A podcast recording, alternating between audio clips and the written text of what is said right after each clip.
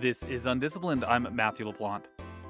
If you listen to this show much, really, if you've listened to it at all, you might have noticed that I speak with a lisp.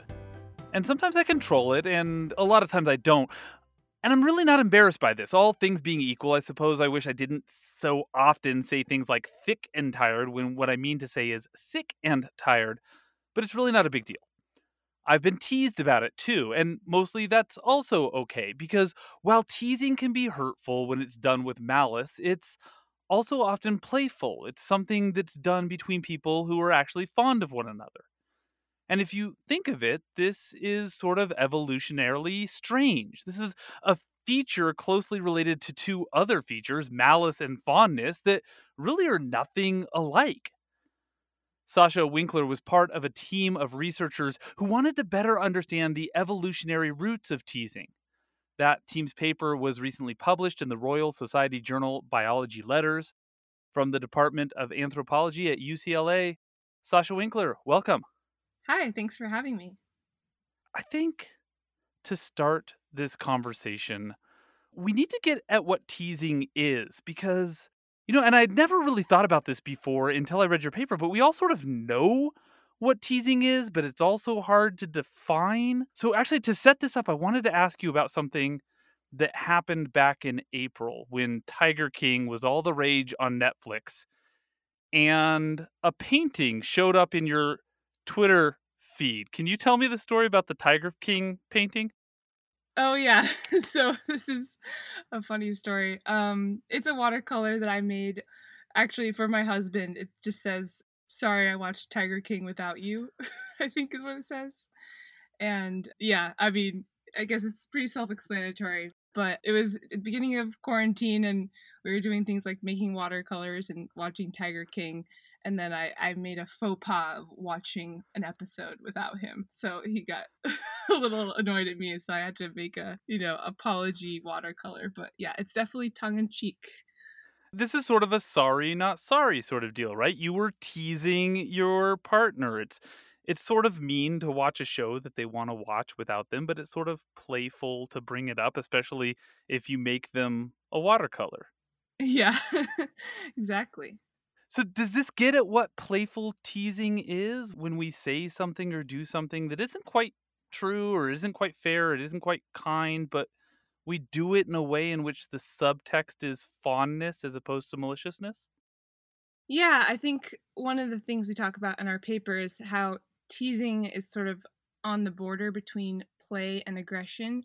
And if, yeah, if the context is playful, then you can sometimes get away with behaviors that could be otherwise aggressive in other contexts. You study primate social behavior and and actually I don't I don't want to segue too far away from teasing, but this is a really cool and fun field of study. How did you get into this area of science? It is super interesting. I really like it. I first started so I'm a graduate student now at UCLA I first started getting interested in primate behavior as undergraduate at Pomona College, and I was studying linguistics and cognitive science there. And I got very interested in questions about why does it seem like language is so unique to humans, and is that the thing that sets us apart from all other animals? And since then, I've been interested in various social behaviors of primates and apes. But that's sort of how I got started is this question about language and that seems like such a difference between us and animals but the more research you read the more you find you know some of those lines are blurred about communication and what is language and so that's what first got me interested in that.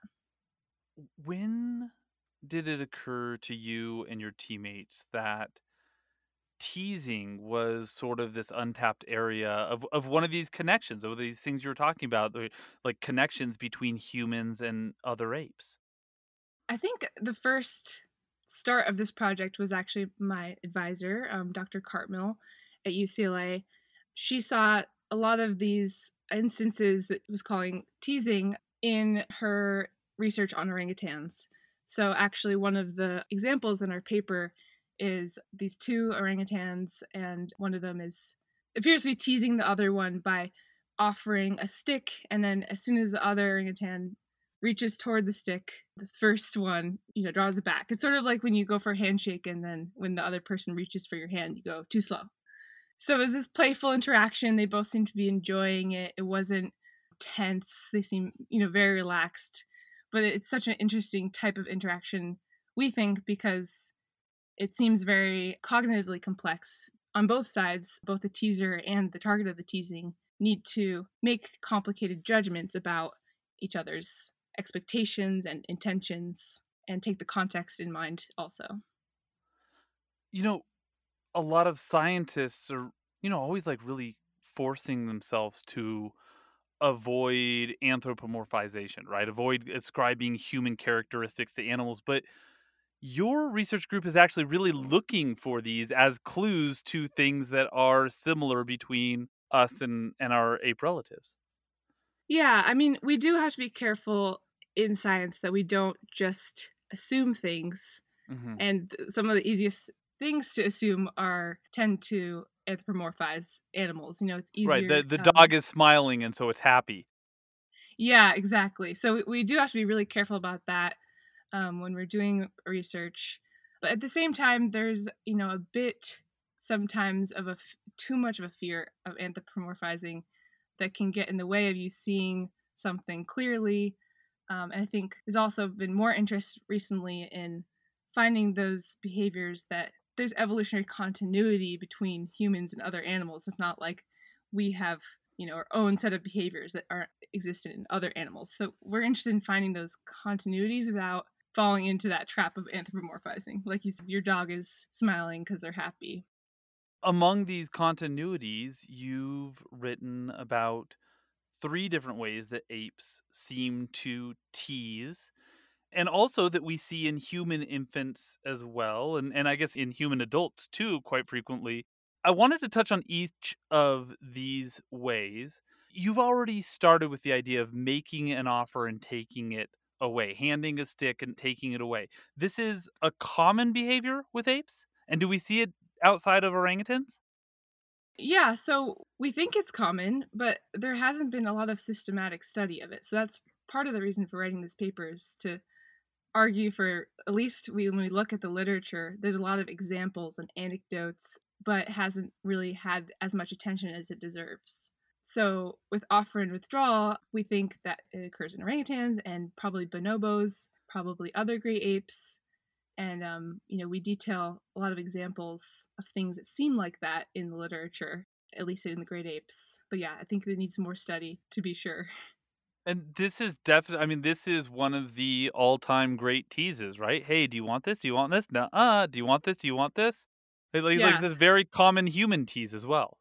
Yeah exactly. So i mean the reason we were interested in we have three types of teasing basically that we were most interested in because they've been found in infants and not only just infants but it's infants before they learn how to talk.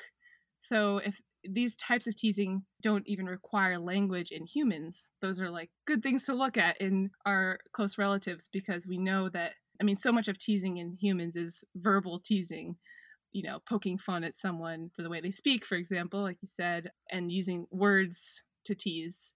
But we were more interested in can we compare these nonverbal types of teasing? You are listening to Undisciplined. We'll be back in a moment. Stay tuned. This is Matthew LaPlante. I'm the founder and host of Utah Public Radio's research themed program Undisciplined, and I work with an amazing producer, Naomi Ward, whose work on our program is funded with the support of underwriting from one of UPR's many sponsors. A lot of these sponsors are local businesses, and they've made a commitment to helping support the journalism and programming you hear every day on UPR. You can thank them by supporting them. You can find a list of sponsors at upr.org/underwriting. You're listening to Undisciplined on Utah Public Radio. I'm Matthew LaPlante, and today we're talking about the evolution of playful teasing with Sasha Winkler so let's talk about one of these other non-verbal types of teasing. There's provocative non-compliance. And there's a great example of this in the study in, in, in the paper that you wrote from the famous ape Koko, who died a few years ago but had been taught to use sign language to communicate with her caretakers. Can you describe this example?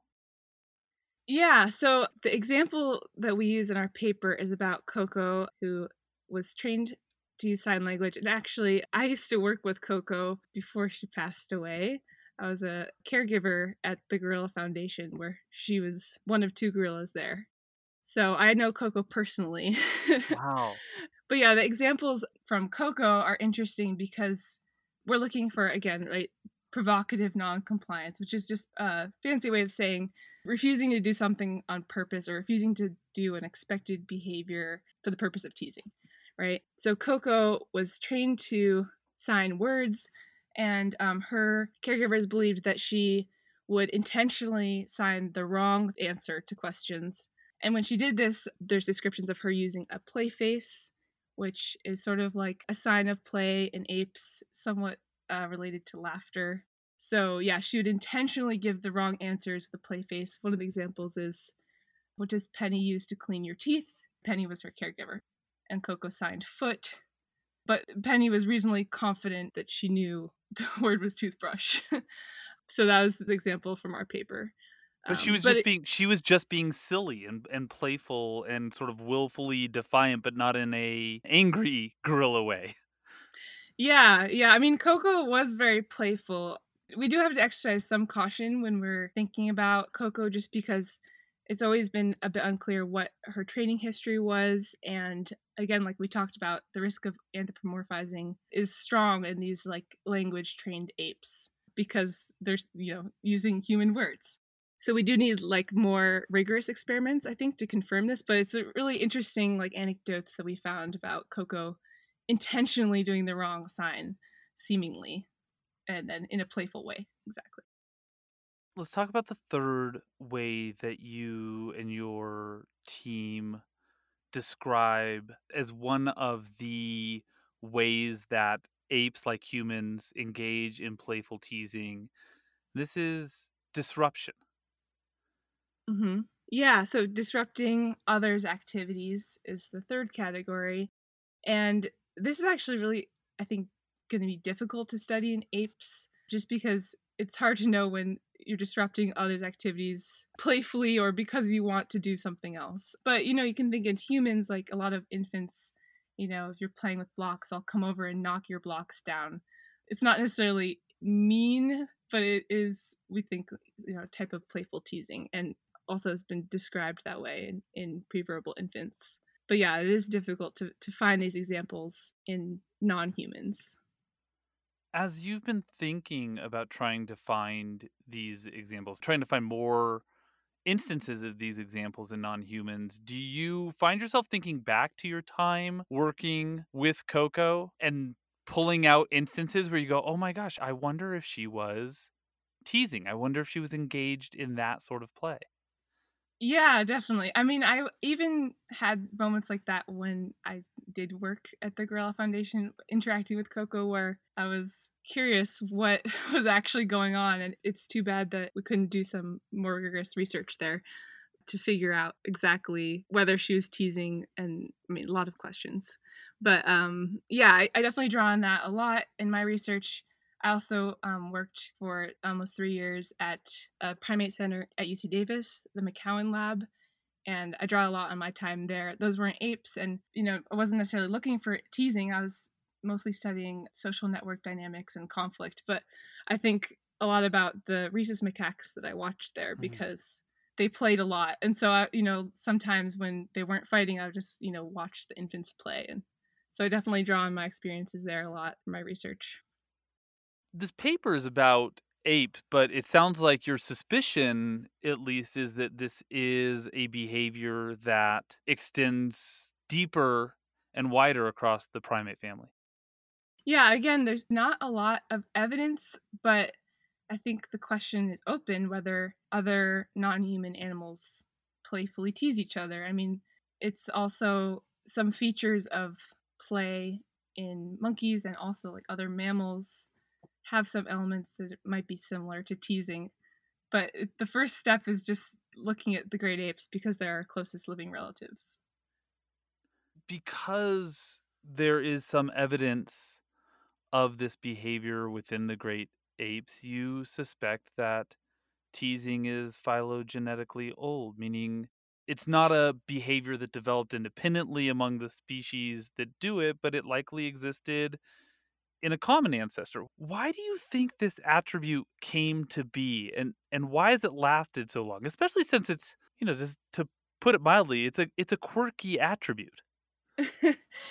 yeah, it is quirky. And exactly like you said, we do think if we can find it in these great apes, then it is likely that it existed in our last common ancestor with great apes and is maybe an evolutionary precursor to humor.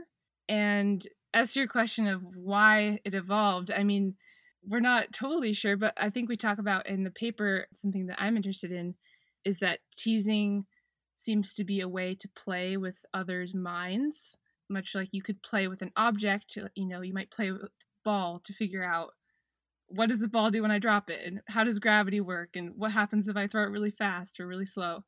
You play with an object to learn about its properties and maybe you can also play with others' minds to discover how their minds work.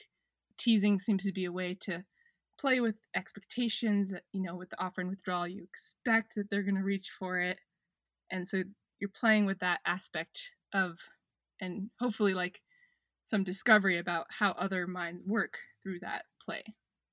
Well, and I think there's a there's an important word in that part of the study. You write that one possible explanation is that playful teasing constitutes a safe domain in which humans and apes can explore social rules and boundaries. There, the risks of playful teasing are relatively low.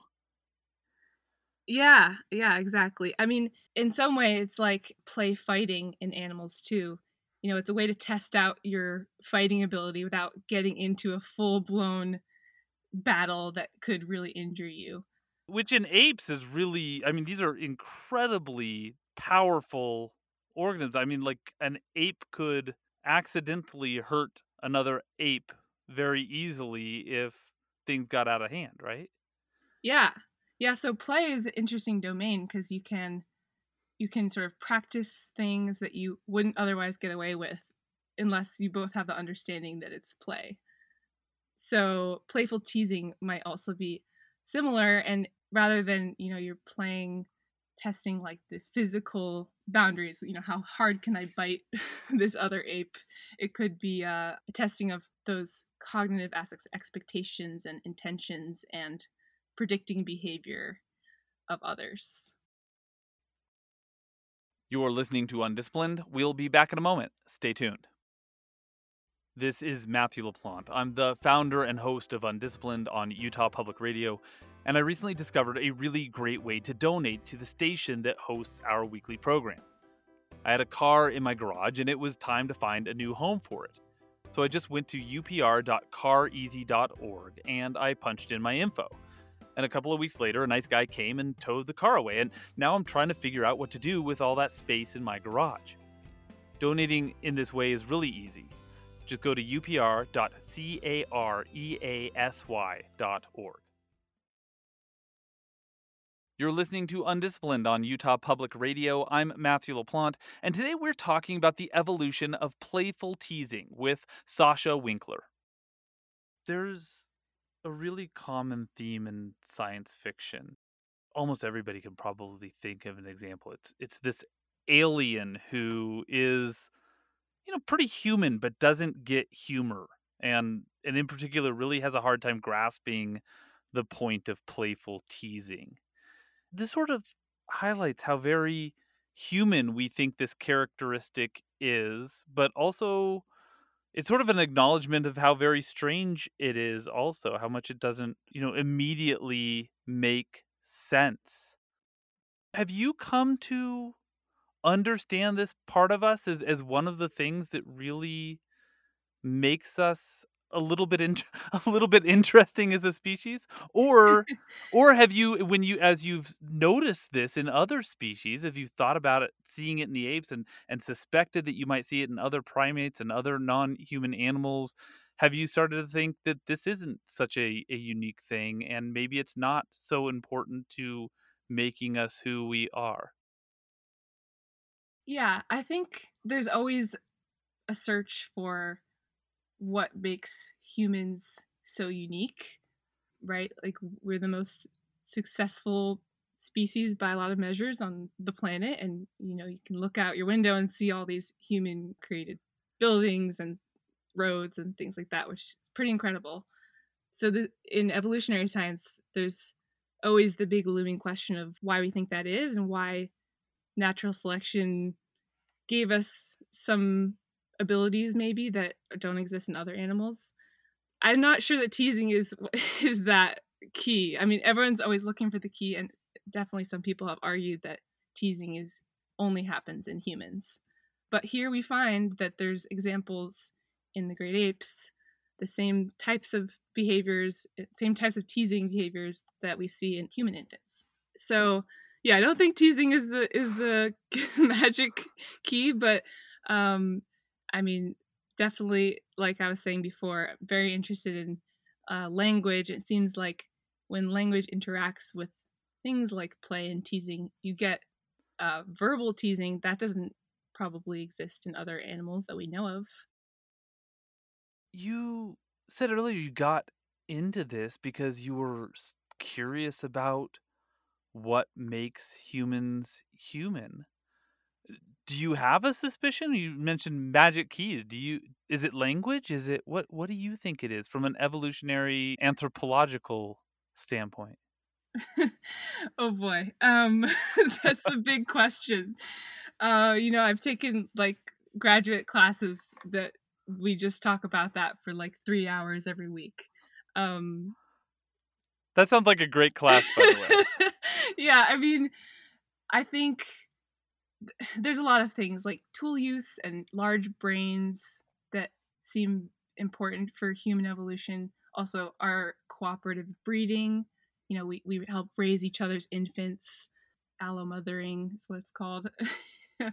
um, so there's a lot of things and there's a lot of debate. I mean, like heated debate in our field about what makes humans human. But again, I always come back to I think the importance of language and needing to study that more to figure out what animal communication is really how is that different or similar to human language? As you immerse yourself in this topic, in the topic of teasing, I wonder if you started to see what you were doing, both giving and receiving acts of teasing. If you if you started to see that in different ways. Yeah, I mean, I definitely have been looking for more instances of teasing in my daily life. And I think whenever I start studying a new topic, it really changes, you know, what I notice in my daily life. And I, I just got a new puppy. And so I'm very interested in the ways that she's learning about the world, learning about other dogs, learning through play. So that's been really fun. Way to sort of combine my personal and school work. Does that make it hard though to put it away at the end of the day? I mean, when you study when you study the things that you study, um, which are so innately connected to humanity, and you are a human being. Does it make it difficult to, at the end of the day, just go like, okay, I'm done. I'm just gonna like check out now? Because it seems to me you might constantly be on the watch. yeah, I mean, I think I'm just the type of person who, who really likes to observe behavior, both in people and in primates and in other animals. So to me, it doesn't seem like such a chore. I, I really enjoy thinking about these things, and I do enjoy thinking about them in you know my daily life too. So it doesn't feel like I'm taking work home with me necessarily. How did your husband respond to the tiger watercolor? I think he was amused and a little bit annoyed. so you were you were testing the boundaries, you right, of your relationship. I take it it worked out. You, did you guys watch the rest of Tiger King together? yes, we did. We did. I think I had to rewatch some episodes with him. Honestly, it's like you know when the Netflix just keeps rolling, it's hard to tell. but I, whatever I watched without him, I had to rewatch with him. That's Sasha Winkler. She studies primate social behavior at UCLA, and she was a co author on a recent paper on the evolutionary roots of playful teasing that was published in the Royal Society journal Biology Letters. Sasha, you are absolutely awful. Thanks so much. Undisciplined is a production of Utah Public Radio, and if you happen to live in Utah, you can listen to us every Thursday at 10:30 a.m. on UPR. If you miss us then, you can listen to every episode on Undisciplined wherever you get your podcast. Our producer is Naomi Ward. Our associate producer is Mia Dora. Our theme music is Little Idea by Benjamin Tissot. And I'm Matthew LaPlante. Thanks for listening. Now go have big ideas.